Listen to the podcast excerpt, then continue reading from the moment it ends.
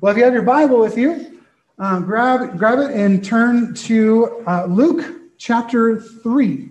We're going to be right at the top of that long genealogy. Now, before we get started, I just want to get you to kind of, kind of put your finger there.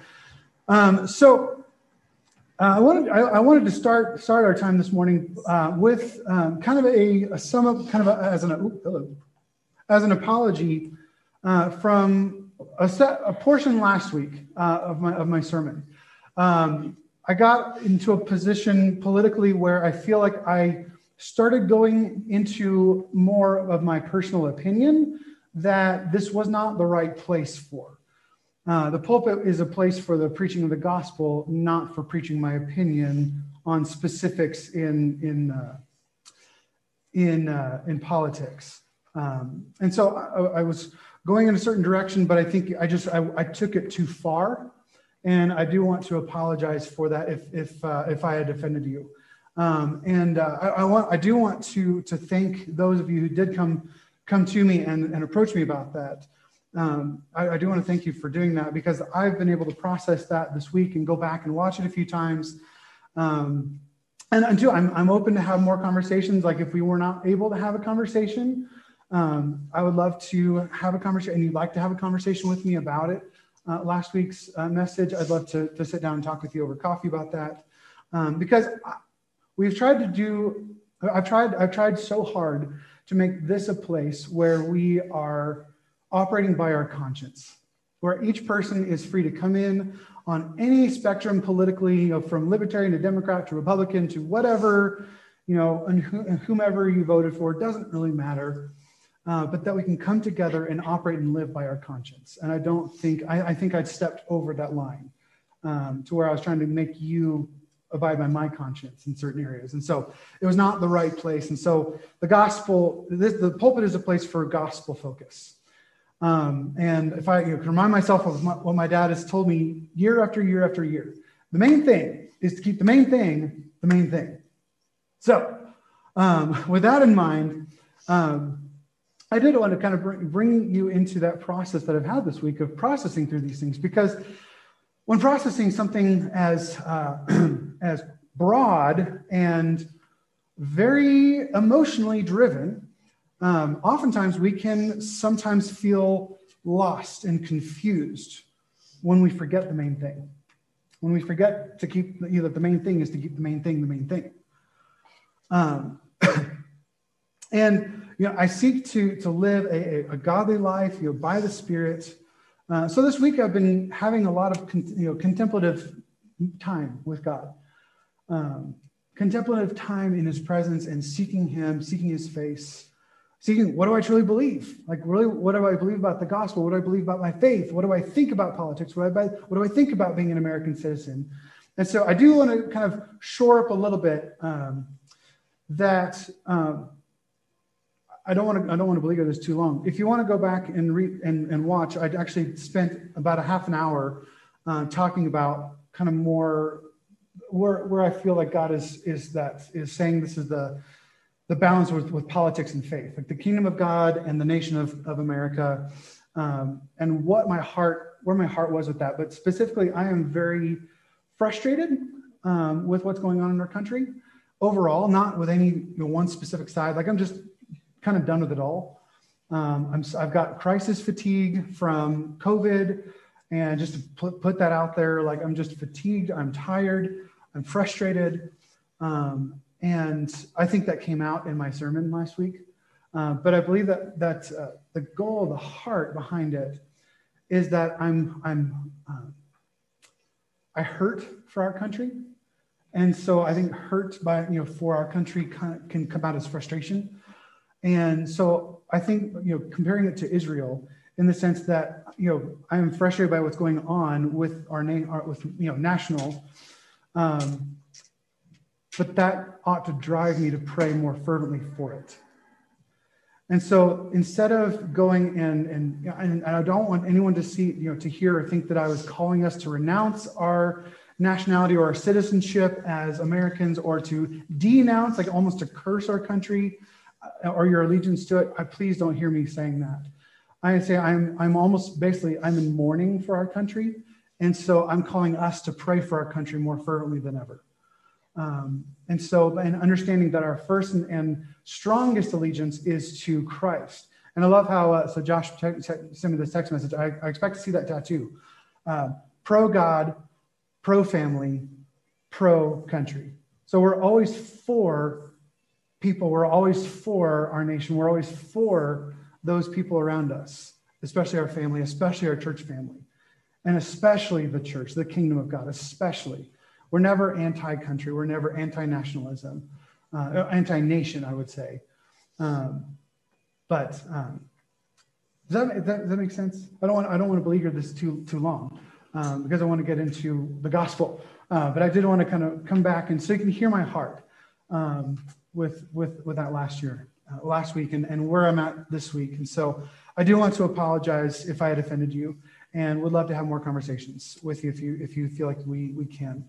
So part of part of um, the you know con- contemplation this week uh, led me to focus on our passage today, and and uh, thinking about where a lot of this this uh, my perception of a lot of of the world comes from, and we all have it. We all have a perception of reality that comes from somewhere, comes from something, and um, so we're asking ourselves these, these certain questions like, "Who am I?" You know, like the great question. Well, I guess second only to do I really exist? Is this really real? You know, existentialism, like you know, going back and you know, going to some coffee shop over, you know, but you know, who am I? Who who am I really? Like, what is my identity? What is my personality? Who who am I? What am I like to be around? You know, spouses, this is a great question to ask your spouse. You know, ask your like, what is it like to live with me? Like, I have no idea what it's like to live with me. You know. Um, where did I come from? What are my origins? Like, what's, if you were to write a book, like, what is my origin story? What, what story would you write? Yeah, and another question, great question, is like, where am I going? And, and what or, or who am I becoming? Always having a, a, a finger on, on that, uh, or, you know, having a, a thumb or a finger on gauging, okay, where am I going? Like, what does this life and its future look like for me and my family? Being intentional about doing or accomplishing certain things. Now, this is one of the coolest things. I, I love having conversations with people about this. Um, even, even like just for like five minutes to even an hour in an Uber drive when I'm when I've been driving for Uber. Of course, it's been gosh, close to a year since I did, did my last Uber drive. But I used to love it. You're just sitting in the car for just a few minutes, or you know, for a Big Sky run down to Big Sky, not just because it was about $100 each way, but, you know, it's great.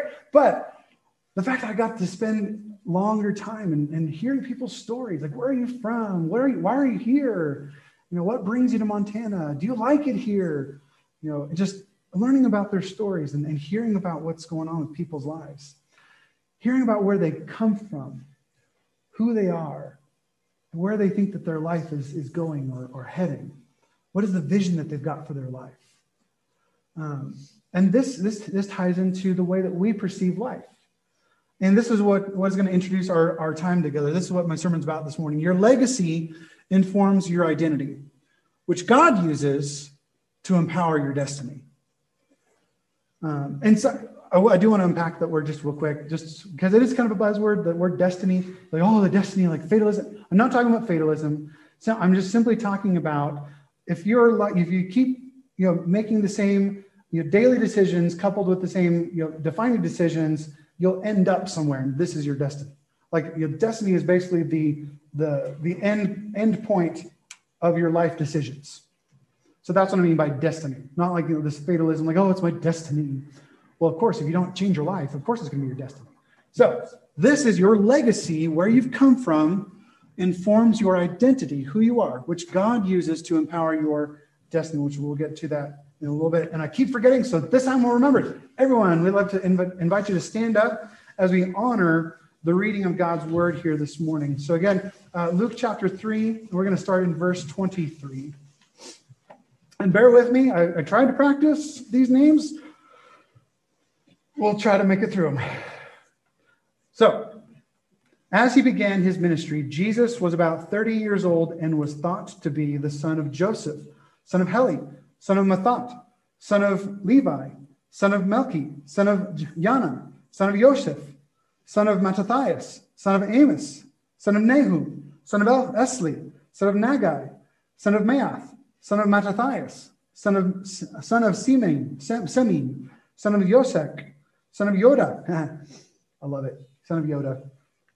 Son of Yoda. So because J doesn't have a, there's no J in Hebrew, so it's pronounced Y, Yoda. Um, Yos, Yonah, Yonan, son of Resh, Resha, son of Zerubbabel, son of Shealtiel, son of Neri, son of Melchi, son of Adai, son of Kosam, son of Elmadam, son of Ur, son of Yashua, son of Eleazar, son of Joram, son of Mathat, son of Levi, son of Simeon.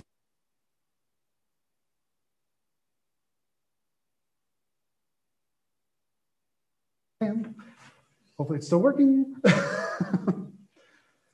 Son of Minna, son of Math, Matha, Matatha, son of Nathan, son of David, son of Jesse, son of Obed, son of Boaz, son of Salmon, son of Nahshon, son of Amminadab, son of Ram, son of Hezron, son of Perez, son of Judah, son of Jacob, son of Isaac, son of Abraham, son of Terah, son of Nahor, son of Serug, son of Reu, son of Peleg, son of Eber, son of Shelah, son of Canaan, son of Arphaxad, son of Shem, son of Noah, son of Lamech, son of Methuselah, son of Enoch, son of Yared, son of Mahalalel, son of Canaan, son of Enos, son of Seth, son of Adam, son of God. Then Jesus left the Jordan, full of the Holy Spirit, and was led by the Spirit in the wilderness for 40 days to be tempted by the devil. God, we thank you for your word here this morning, and we pray that you would open it up to us, open up to our eyes, to our spirit, open it up to experience you this morning and what you have for us this morning. In Jesus' name we pray. Amen. You may be seated. Give me just one second.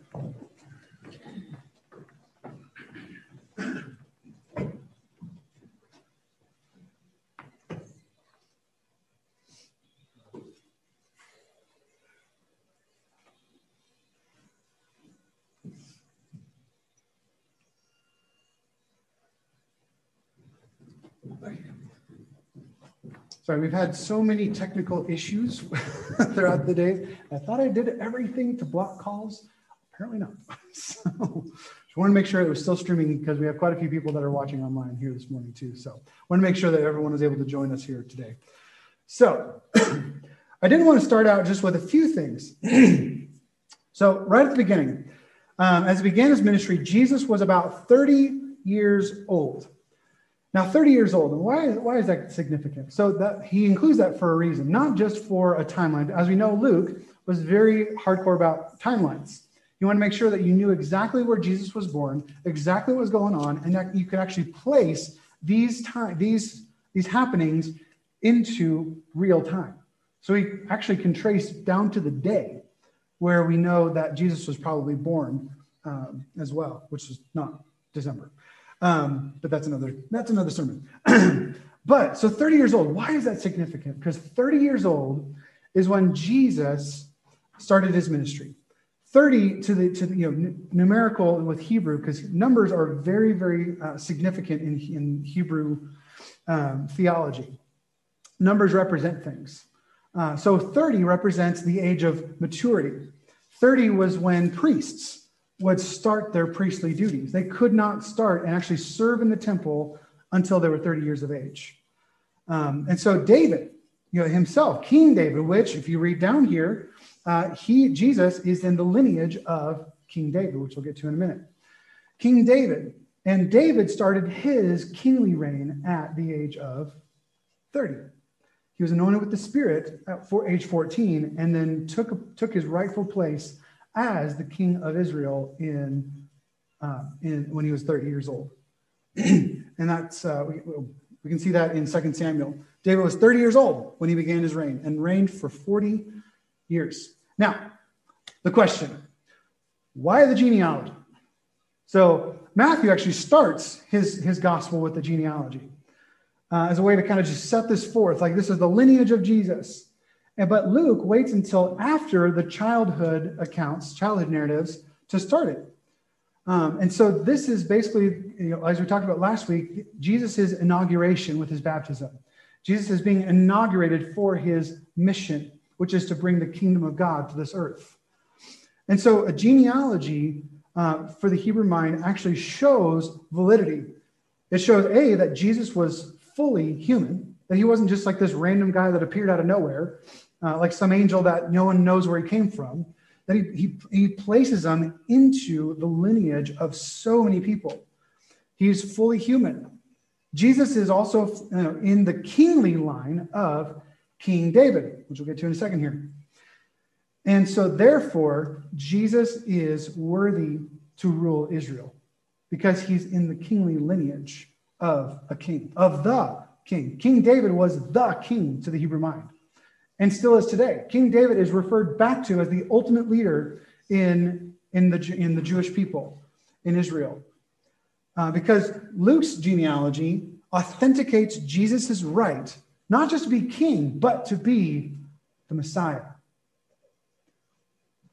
In fact, I mean, look at look, look, look at Luke 1 through 3. Look at all the things that happen. If you have your Bible, just you know, scan back. Just go back and, and remember all, all the, you know, the, these last three months. It's not very long of the pages. We've covered quite a bit in the last few months. But look at all these different things. Everything is leading up to this point. This is to pinpoint Jesus's identity. Every single story is to pinpoint who Jesus is. Anyone that's talking about Zechariah and his son John, everything's pointing to Jesus and the mission that John had to point to Jesus. Simeon and Anna pointing to Jesus. Everything, the baptism, the baptism of John, um, you know, the repentance, baptism of repentance, pointing to Jesus' ultimate baptism. And Jesus' baptism pointing to his mission, which is pointing, of course, back to himself and his mission on this earth. We look at, you know, these different things. You know, John is Elijah, the virgin birth. You know, Jesus is the Messiah. Bethlehem. He's from the city of Bethlehem, uh, which, which is where the king, you know, the rightful ruler of, of Israel was supposed to come from, which was Bethlehem. Um, Spirit is on him. Uh, again, going back to Messiah, this is the anointing of the Messiah, the, the initiation of God's kingdom. The voice from heaven that this is the Son of God, this is the Son of Man. You know, and then now we get the genealogy. And this is pinpointing his authority and right to rule all of God's people. Those who are Jewish and those who are not. Those who are what were what they called back 2,000 years ago God-fearers. There were, there were Gentiles who proselytized, who converted to become Jewish, you know, gospel uh, followers of the, the God of Israel. because genealogies show a person's legacy, identity, and ultimately their destiny, where they're going to end up, what is going to become of this person. Um, and so that word legacy let's let's take a look at, that with with Jesus. You know, that legacy, not just talking about like where he, you know, where we're, where we've come from. You know, talking about the genealogy, this is everyone who's come before Jesus. This is the legacy that he comes from. This is the family. You know, back in junior high, I got to do a great project all about my family legacy. And we found out that we were German Dutch. And so it was kind of the okay, these people didn't really like each other, but I'm from both. And so you know, going back and figure out which one to do a history on, so I chose the German route. And so I just because it was more fun because I thought it'd be fun to bring a beer into my into my parents' home to make beer bread because uh, it's part of my legacy. Because we had to make something like a food wise from our legacy. So I was like, hey, I'm gonna get my dad to buy a beer. You know, born being born raised Southern Baptist, like that was you know you didn't drink, smoke, or chew, or date girls that did. You know, and so. Um, and so I learned more about my family legacy. I learned that we're related to Davy Crockett. I was like, oh, cool, the guy that died in Alamo and wore the raccoon hat. Cool. You know, I learned that we were all the way, I bet I'm royalty. Do you know that? Your, your pastor is royalty. I'm from, I'm a direct line of the greatest uh, you know, evangelist, king of all kings in the world. King Charlemagne. If you remember your history, yeah, he was successful because he would say, you know, he would evangelize at the tip of a sword, convert or die. And so I was like, yeah, oh, darn it. that, that's not the way to evangelize, by the way. Um, now, oftentimes, this can this can sometimes become a weapon for some people, but we don't evangelize at the tip of a sword. But we, so we learn about our, our history. We think back. You know, it's a big thing nowadays. You can, you know, even swab your your your mouth and then send it off to a cool lab, and they'll send you back you know, different people, you know, different uh, ethnicities and, and, different things in your genes, right? Uh, what was it called? 23andMe or something like that? You know, ancestry.com, you can do the same thing. Trace your relatives way back. We even you know, my aunt bought us like this family tree thing. So if you haven't done it. It'd be really intriguing for you to go back and, and find out more of your family history. And you'll learn a lot of things. You'll learn about a lot of maybe you know, where certain elements of your personality came from, certain you know, parts of your, your heart and your passion. Like for, for the reason, you know, for instance, like why I'm so passionate about music. I love music. I'm like, oh, I want a worship pastor so bad. You know, I worship leader so bad. And realizing, well, I've got relatives on my father's side that go all the way back to playing in the in the marching band in the Civil War. And my grandfather, and then my great great grandfather was a band director, and then my great grandfather was a band director, and my grandfather was a band director, and then my dad broke the cycle and became a pastor.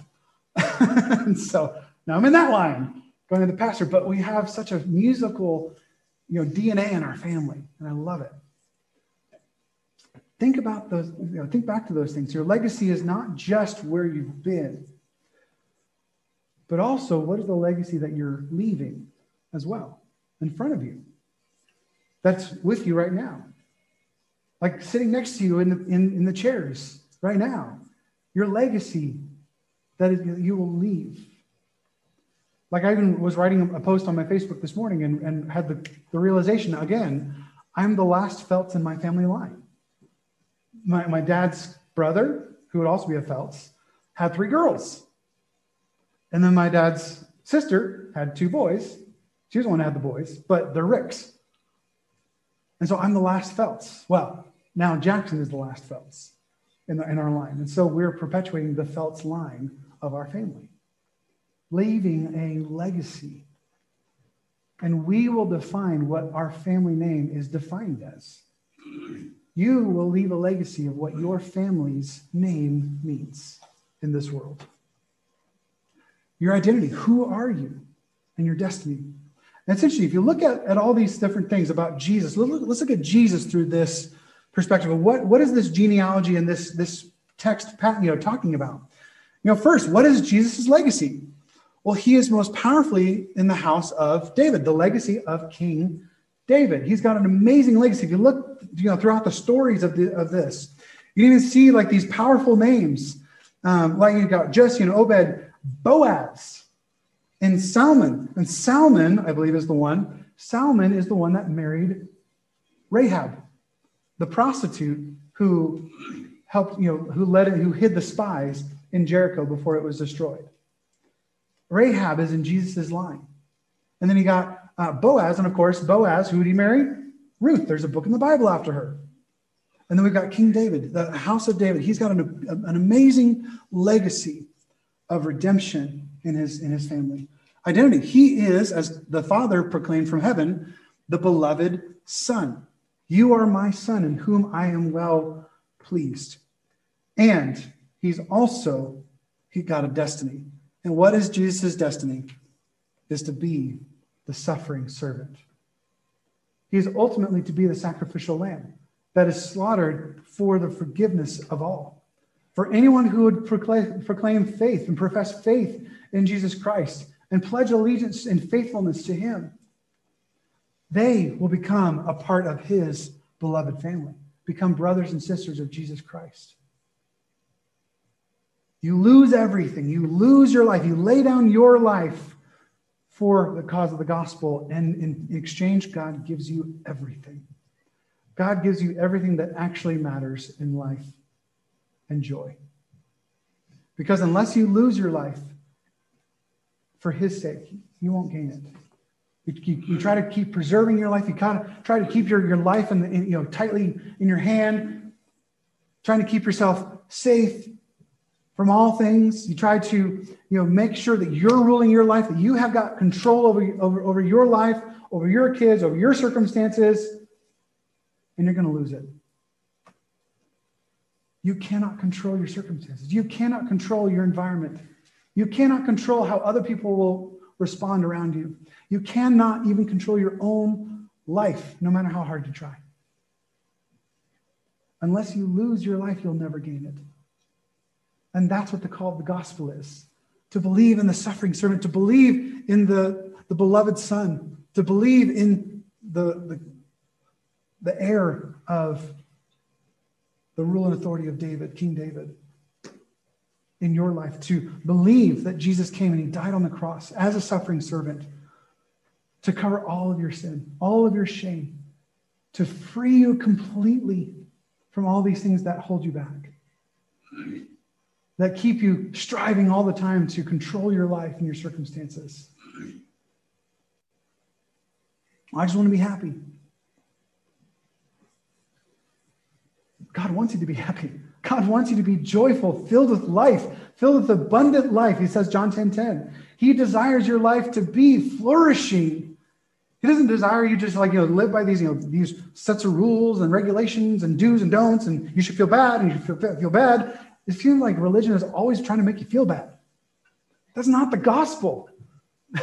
The gospel is joy. The gospel is freedom. The gospel is abundant life, thriving and flourishing in your family and your friends, in the people of God, in a, in a community of people that love one another. And this is what we've been pursuing here for the last year and a half is learning how to love one another, learning how to care for one another, learning how to, to sacrifice and to give up our lives for one another, and ultimately for God's glory, so that He can pour out His joy, pour out His Spirit upon all of us each one of us as we as we actively minister, which we'll get to here in a little bit. And oftentimes, I want to I want to kind of focus in on on we're going to get to kind of more personal on this, but destiny, seeing where where are we wanting to end up, right? And people, people go to you know you know tarot cards. I get emails about this all the time. You get those those emails, right? Check your your tarot cards today. Come in for an appointment to find out your future. Do you, are you going to be wealthy? Are you going to be rich? Are you going to die next week? Ah! We get all these different, you know, these, these psychics, right? They're trying to tell us our destiny, your destiny, your fate. Trying, you're trying to read the tea leaves. and oftentimes we can forget that you make your destiny. Your daily decisions or you know, your, your big decisions, your life changing decisions, your monumental decisions coupled with daily decisions lead you to a certain destiny. And if your if your life decisions are leading you down a, a, road that's actually worse worse off for you, you're not going in a good direction. If you keep wondering, gosh, why do these things keep happening? Why do I feel like my life is just like spinning and not like going anywhere? Why do I just feel like I'm doing the same things day in and day out? Why do I keep having the same conversations? Why do I keep feeling I'm having the same arguments with the same people? Why do I feel like I have the same desire to just delete all social media and doing everything in our lives just to try to try to find something new and life-giving, breathing life into our lives? Am I the only one that struggles with that? I guess I guess so. Can I get an amen from anyone who's also struggling with that? Amen, right? I guess I'm alone up here. but oftentimes we, we have this, this fear, this, this fear that, well, if I, if I change direction, I won't be in as good a place as I am today because I'll have to start all over again. And I had a great conversation with a friend of mine uh, this week um, which I'm hoping you guys will be able to meet her one day. But uh, so she she let me know about this. Um, hold on, about this phrase. I put it in the wrong place. So, this cost sunk fallacy. I thought this was like mind blowing. I started reading, reading about this thing. It's awesome. Um, so, I just want to read you a quote from an article that I just read about it this morning that I thought would be super helpful for us to, to get an understanding. The cost sunk fallacy. The cost sunk effect is the general tendency for people to continue an endeavor or continue consuming or pursuing an option if they've invested time or money or some resource in it. That effect becomes a fallacy if it's pushing you to do things that are making you unhappy or worse off. And the word from my friend Kim is also the word for you. It's never too late to shift trajectory in your life. It doesn't matter how deep, it doesn't matter how long, it doesn't matter how old you are. It is never too late to shift your trajectory from the past, from what you've done in the past. You could have built a great career and you hate it. It's not too late to change. It's never too late to change. The most inspiring people that I ever met in college and seminary were the people that got to their 50s and 60s and were like, I hate my, my dumb job. I want to go and do something else. And so they came, they came to college and got an entirely new degree so that they could do ministry or do something else.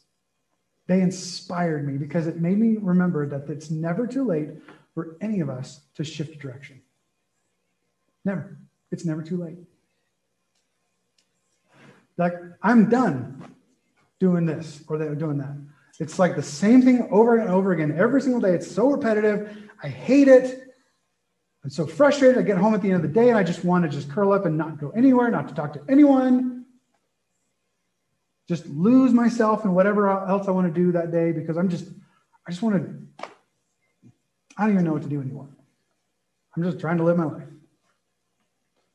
Is it making you worse off? If it's pushing you to do things that are making you unhappy or worse off, maybe it's time for a shift. Don't just try to push through it because you'll be worse off. And remember, your legacy is at stake. And so, what are you going to be teaching your family and you know, beyond you, not just your kids, but your grandkids, if you stick with the same job that you hate and you teach them to just simply stick with what they hate? Yes, teach them to have a wonderful work ethic, teach them to be committed, teach them to be devoted. But if their life is getting worse and your family's life is getting worse because of it, that's not teaching them anything, anything positive. Make sure that God is able to be the God that flourishes your family. Allow God to flourish your family. And if your job is keeping you back from that, maybe it's time for a new job. If your job is keeping you away from the family of God, maybe it's time for a new job. Maybe one that may you might have to take a pay cut. But if it makes you and your family flourish, maybe it's time. Because it's all about flourishing in this life, not just simply being, you know, being happy. That's you know, some I'm not just saying like, you know, oh, you talk all about you being happy. No, if it's actually hindering God flourishing you, your legacy, your identity, and your destiny for his kingdom, if God's not able to glorify himself through your life because of your lifestyle, maybe it's time for a shift. So that you, your life, and your family and your legacy can glorify God. That's the ultimate purpose. That's the ultimate purpose. Because your family cannot glorify God if all they see from you is frustration and exhaustion and busyness. If your family never sees you, how can you ever leave, feel like you can leave a glorifying legacy behind you? I'm saying this to be encouraging. I don't, I don't want this to be like a smashing down. You I'm saying encourage. It's never too late. You can you know, make a new start. You can make a new jump into a new trajectory that will glorify God and flourish your family. It's an opportunity that God is inviting you into. It's an invitation from Him. Oh, let me go back to this slide back here. Okay. So let's look at life application here. Like, what does this look like for us? What is this looking like in our in our lives? So maybe this would be a great uh, challenge for us to, to go and, and spend some time. Take a day. And if you have your, your notes here, if you got your note sheets or, or anything like, write these questions down, or I can even send these, these to you later if you, if you, want, if you want me to. Ask yourself these questions. Go and spend some time away from everything. If you have to go, go retreat, there's a great camp I can get you hooked up to out of Temple Hills. You know, go out and retreat out in the middle of nowhere and just sit and, and ask these questions like, where did I come from? You know, who or what do I leave behind? You know, if you were to die today, what would your legacy look like behind you today? Where did I come from? What is my history? um, identity. Who am I? Who am I? Now I love this. This uh, this this is a thing that, uh, as far as I know, my dad my dad created called Shape, and this is great. This is part of his legacy that he's left behind for me. So Shape is spiritual gifts or manifestations through you, your heart, your abilities or ability, your personality, and your experience. And I've always wanted to like go back and just do like this whole sermon series just on this, but I haven't yet gotten the time yet to. And so, I mean, this is a great way to really delve into who am I? What is my shape for life? What is my shape for ministry? And that question, the big question, you know, why do I exist? What's my purpose, God? You keep saying, for I know the, per- the plans I have for you. I know I made you with a purpose. God, what is it? What is, what is my purpose, God? What is the, the, the purpose that you want me to live to glorify you? What is my purpose? Why do I exist? What is the, the, you know, the, the, the, uh, the cause or the, the purpose of the reason that ignites you to get out of bed in the morning, that excites you And there's a great, there's a couple great tools for this. I mean, there, there's the, the two books I've been talking about a lot. So the, the about the Enneagram. Um, so one book is called The Road Back to You. The other book is called The Road Back to, uh, or The Path Between Us, which is the relational version of it, how you relate to others.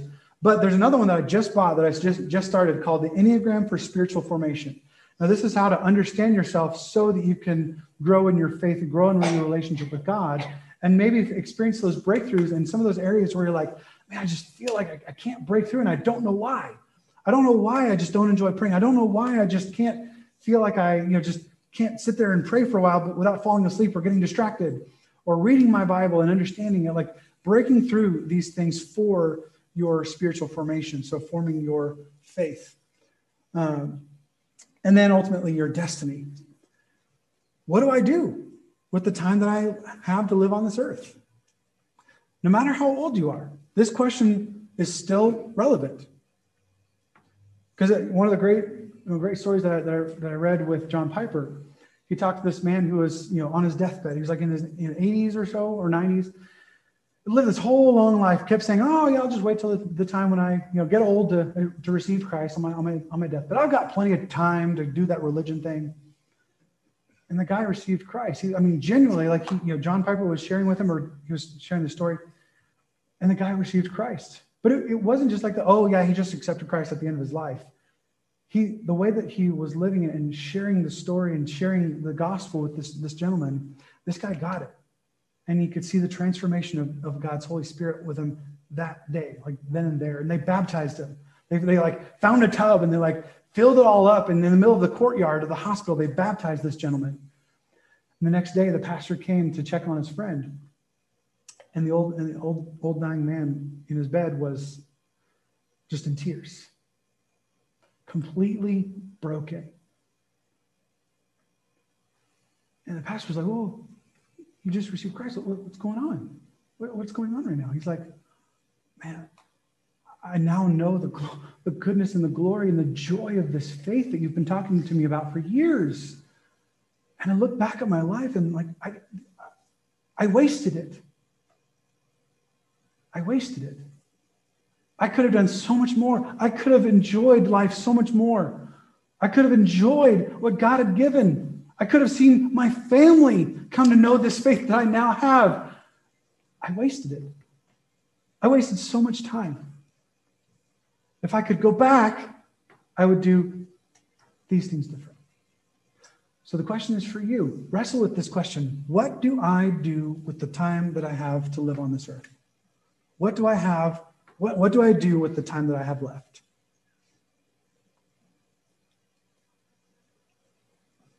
That's kind of the, the basis of the question that we're getting to this morning. Know, because I, I, was writing this morning on my Facebook about funerals.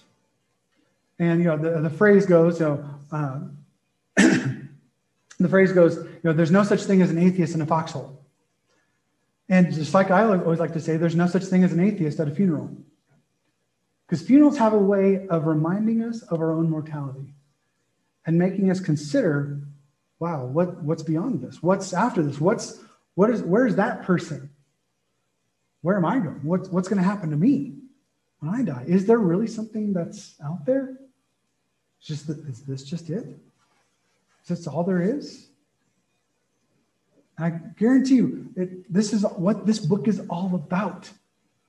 That's what the faith is all about. The gospel that was proclaimed in the New Testament wasn't, you know, it, it, it didn't get to the place of controversy or power with the cross. I mean, everyone dies. But what happened, the gospel that made this gospel of Jesus Christ so different, so powerful, so angering, confusing to their audience, but also the most life giving and empowering and life giving and joyful was the resurrection, which is what this entire Bible is all about. It begins and it ends with us in the presence of God. Every single one of us will stand before him. Every single one of us will stand before him and give an account to whether we believed or we didn't. And this is supposed to be life-giving because God's invitation is John 3:16 like we talked about last week. God the Father sent his only beloved son so that anyone who believes in him would not perish but have eternal life, not just longevity, but quality, eternal quality of life here and later. That is the gospel. So if you believe that and proclaim your faith in it, you will be forgiven of all your sins because of the blood of the cross and resurrected with Christ when you die. As Jesus even said, I am the resurrection and the life. I am the resurrection. Jesus said, I am the resurrection. Every person who believes in me will live, even if even when he dies, will live eternally with me in my kingdom. That's the gospel. If you believe that gospel, you will spend eternity with him. And your life today will be transformed. But also remember that walking by the Spirit doesn't always lead to comfort and ease. Sometimes life gets even more stressful, more difficult because claiming faith in Christ in a hostile world who's hostile against Christianity can sometimes make it more difficult. But here's the coolest part even in the midst of persecutions and oppressions, it's still more life giving than the life without Christ. That's why people across this world are dying today for their faith. They would rather die with their faith than live without it because it's that joyful. There are Christians today meeting in, in churches, the largest church movement and church growth movement in all the world in China, where every week they have to they have to decide on a new time, on a new location, and a new day. So that the so that the Chinese government cameras that have all these like facial recognition don't don't pick up on what's going on. Don't pick up on the trend. They're meeting across China in homes, worshiping and loving Jesus. And I love this beautiful video where they grab a Bible, they open up this box full of Bibles. They're like going crazy and talking and celebrating. Oh my God. They open the box and it just goes silent. And everyone has their Bible. Everyone grabs and holds the Word of God.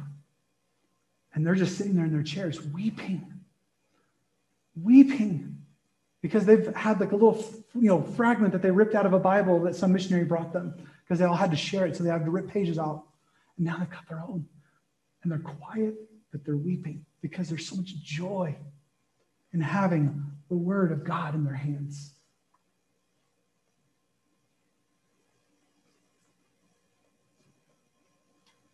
Oftentimes, our faith in Jesus leads us to circumstances for us to be proven, tested, strengthened, but then redeemed.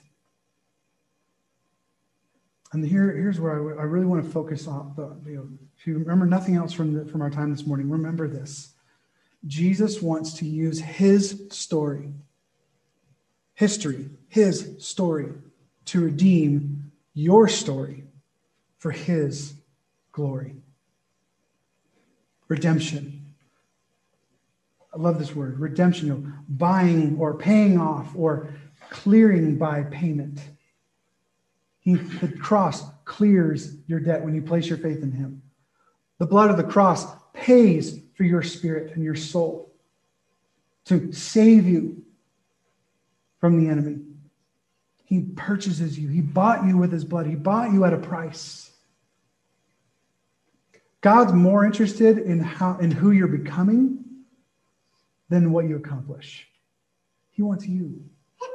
He came to buy you, not what you do, not what you produce. He wants you. He wants all of you your life, your, your dreams, your fears, your, your joys, your anxieties, your loneliness, your frustrations, your allegiance, your worries, your questions, your doubts. He wants it all. He wants all of you. And in exchange, he's, he's giving him all of him to you. God wants you so he can redeem you and flourish you in your legacy, your identity, and flourish your destiny. Why? Why, why would God want to do that? Like, I don't, I don't understand. Like, what? That makes no sense to me. Why would God even want that? I know me. I, I'm not that special. Have you seen me behind closed doors? It's, it's this why? Why, God? And Jesus, you know, God even says it for his glory and our joy. Now, to him who is able to protect you from stumbling and to make you stand in the presence of his glory without blemish and with great joy, the only God, our Savior, through Jesus Christ our Lord, be glory, majesty, power, and authority before all time, now and forever. He wants his glory and your joy. And how he does that is by redeeming you, by loving you, by saving you, and by lifting you up, pouring himself into you. And what does he do when he does that? What is the purpose? We all have a ministry. I'm not the one sole minister at this church. I'm a minister among ministers. You all have a ministry. Each person in this church has a ministry. You have a ministry of some sort, and your job is to figure out what it is. Figure out what does God want to do in my life? How does God want to use me in this world? What is my destiny for his people? What is my destiny for this world? What does God want to do to bring himself glory and me and my family, my legacy joy? Because that's what we talk about in our in our constitution even. We just we just passed that what a couple weeks ago that every member is a minister. It's right there in the bylaws. That is the culture which we're we're doing here in this church. I'm not the one doing all the ministry. I am equipping you the saints the holy ones of god to do the work of ministry to build up the church in love. Um, and oftentimes your ministry what god is God wants to do with you is closely tied uh, to your life, closely tied to your, as it says, shape, your spiritual gifts, your heart, your abilities, your personality, your experiences. It's often closely tied to that. So prayerfully consider what is your ministry? What is God calling you to do to build up this church in love?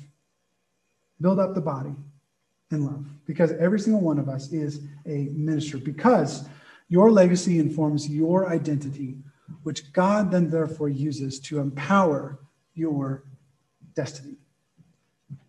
So, as, as we get into this, uh, I wanted to, there was another section, but I'm not going to go into it. But basically, so next week, we're going to see more of what this looks like in, um, in, the, in the wilderness with the temptation of Jesus. Because we see three specific temptations that go right into his identity, God's, you know, Jesus' legacy, Jesus' identity, and Jesus' destiny. uh, and Satan tries to tempt him in each one and to lure him away from his rightful purpose, his rightful place, his rightful identity, and his rightful destiny. So, um, I hope you guys will come next week for that uh, as we as we continue our way through the book of Luke. Um, so ask yourself those questions. If you didn't write those questions down, I, I pray that you would that you, one of those papers, write down those questions to, to, to wrestle with God. Like, God, what, where did I come from? Who am I? What is your purpose for me? What is, what is your reason for me to exist? Why did you create me? Because God's got a purpose and a plan for each one of you. And it's a joy to discover it and to live it out. So I encourage you guys to, to find, find that out. So, Heavenly Father, we thank you for this morning. We pray your blessing over our time, blessings over our wrestlings with you, Jesus, as we sit with you and ask you the hard questions. Maybe we've never even asked you questions before. Spend time with you. God, I pray that you would open up our hearts and open up our spirits to, to curl up into your lap and ask questions to open up your word and to seek your direction, to engage in relationships and communities with other believers in Jesus so that we can talk more about you and ask questions maybe of them that could give uh, tangible answers that will lead us in our spiritual formation, in our faith. We pray for your, your blessing on this time and pray for that redemption in our lives, God. To remind us that you want to redeem our stories by your great story as you bring us along into your story to empower us, Lord Jesus, to live the lives that you have called us to live. Strengthen our faith, Lord Jesus, and all, and all these things we pray. Amen.